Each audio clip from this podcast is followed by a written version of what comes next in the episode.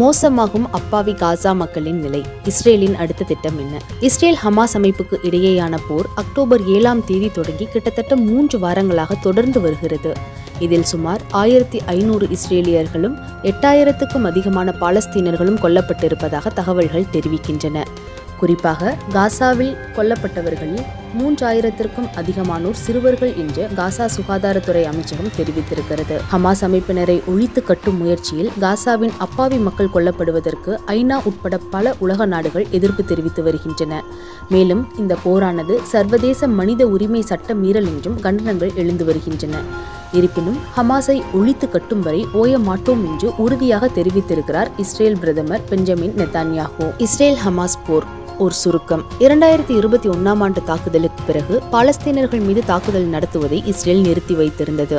ஆனால் கடந்த அக்டோபர் ஏழாம் தேதி திடீரென ஹமாஸ் அமைப்பினர் பலத்த பாதுகாப்பு மிக்க இஸ்ரேல் மீது ஆயிரக்கணக்கான ஏவுகணைகளை வீசி தாக்குதல் நடத்தியதுடன் நாட்டுக்குள் ஊடுருவி சென்று நூற்றுக்கணக்கானவர்களை பணைய கைதிகளாக பிடித்துச் சென்றது. இதற்கு பதிலடி கொடுக்கும் விதமாக அடுத்த நாளிலிருந்து இஸ்ரேல் காசா மீது சராமரி தாக்குதலை நடத்தி வருகிறது. பதிலுக்கு ஹமாஸ் அமைப்பும் இஸ்ரேல் மீது தாக்குதல் நடத்தினாலும் காசாவை பொறுத்தவரை அது கீழ் மற்றும் மேல் என இரு அடுக்குகளாக பிரிக்கப்பட்டிருப்பதாகவும் அதன் மேற்பகுதியில் பொதுமக்கள் வாழ்வதாகவும் அடிப்பகுதியில் ஹமாஸ் அமைப்பினர் பதுங்கி தங்கள் சாம்ராஜ்ய ராஜ்யத்தை கட்டி இருப்பதாகவும் செய்திகள் தெரிவிக்கின்றன.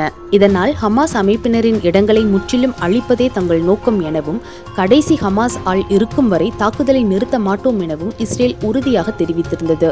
இந்நிலையில் மூன்று லட்சத்துக்கும் அதிகமான ஆயுதம் ஏந்திய வீரர்களை காசா எல்லையில் நிறுத்தி தொடர்ந்து தரை வான் மற்றும் கடல் வழி தாக்குதல்களை நடத்தி வருகிறது இஸ்ரேல். இதனால் காசாவில் கிட்டத்தட்ட ஒன்பதாயிரம் பேர் கொல்லப்பட்ட நிலையில் தாக்குதல் இன்று வரை தொடர்ந்து வருகிறது. மேலும் காசாவுக்கு செல்லும் குடிநீர் கேஸ் பெட்ரோல் டீசல் உணவுப் பொருள் மின்சாரம் மற்றும் மருந்து பொருட்கள் என அனைத்தையும் நிறுத்தி வைத்திருக்கிறது இஸ்ரேல். இரண்டாம் கட்ட தாக்குதலுக்கு தயார்.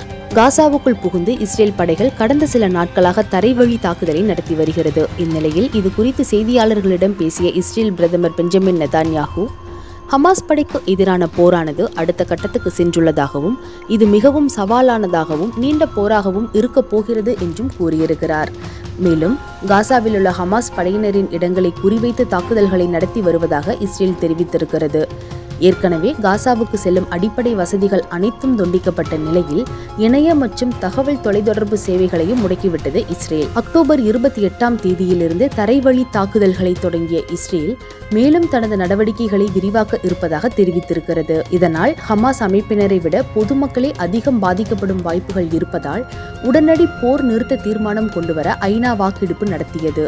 இந்த வாக்கெடுப்பிற்கு நூத்தி இருபது நாடுகள் ஆதரவு தெரிவித்த நிலையில் இந்தியா உட்பட நாற்பத்தி ஐந்து நாடுகள் பங்கேற்கவில்லை. இது குறித்து ஐநா பொதுச் செயலாளர் அன்டோனியா குட்ரெஸ் கூறுகையில் காசா மீதான இஸ்ரேலின் தொடர் குண்டுவீச்சு தாக்குதல் மனித உரிமை சட்டம் மீறல் பத்து லட்சத்துக்கும் அதிகமானவர்களை தெற்கு காசாவுக்கு இடம்பெயர கூறிவிட்டு அங்கேயும் குண்டு வீசுவது ஏற்கத்தக்கதல்ல. கடந்த ஐம்பத்தி ஆறு வருடங்களாக தங்கள் நிலம் ஆக்கிரமிக்கப்படுவதாலும் வன்முறை தாக்குதல்களாலும் பாதிக்கப்பட்டிருக்கின்றனர் காசா மக்கள்.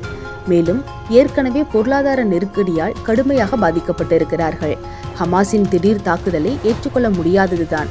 அதற்காக பாலஸ்தீன பொதுமக்களுக்கு தண்டனை வழங்குவதை நியாயப்படுத்த முடியாது என்று கூறியிருக்கிறார். அண்டோனியா குட்ரேஸின் இந்த பேச்சுக்கு கண்டனம் தெரிவித்த இஸ்ரேல் அவர் பதவி விலக வேண்டுமென வலியுறுத்தியுள்ளது. இந்நிலையில் காசா மக்களின் நிலை கண்டு போரை நிறுத்தும் முயற்சியில் சீனா ரஷ்யா மற்றும் அரபு நாடுகள் ஈடுபட்டாலும் அமெரிக்கா மற்றும் அதனை தழுவிய நாடுகள் அந்த முயற்சியை முறியடித்துவிட்டன இந்நிலையில் உடனடி போர் நிறுத்த தீர்மானத்தில் காசா மீதான போரை மனிதாபிமான அடிப்படையில் உடனடியாக நிறுத்த வேண்டும் எனவும் அந்த மக்களுக்கு தண்ணீர் உணவு மருந்து பொருட்கள் மற்றும் மின்சாரம் போன்ற அடிப்படை தேவைகள் வழங்கப்பட வேண்டும் எனவும் கோரிக்கை விடுக்கப்பட்டுள்ளது.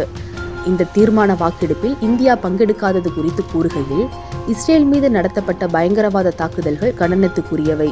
பயங்கரவாதத்துக்கு எல்லையோ தேசியமோ இனமோ தெரியாது. பயங்கரவாத செயல்களை நியாயப்படுத்த உலகம் விலை போகக்கூடாது என்று தெரிவித்திருக்கிறது.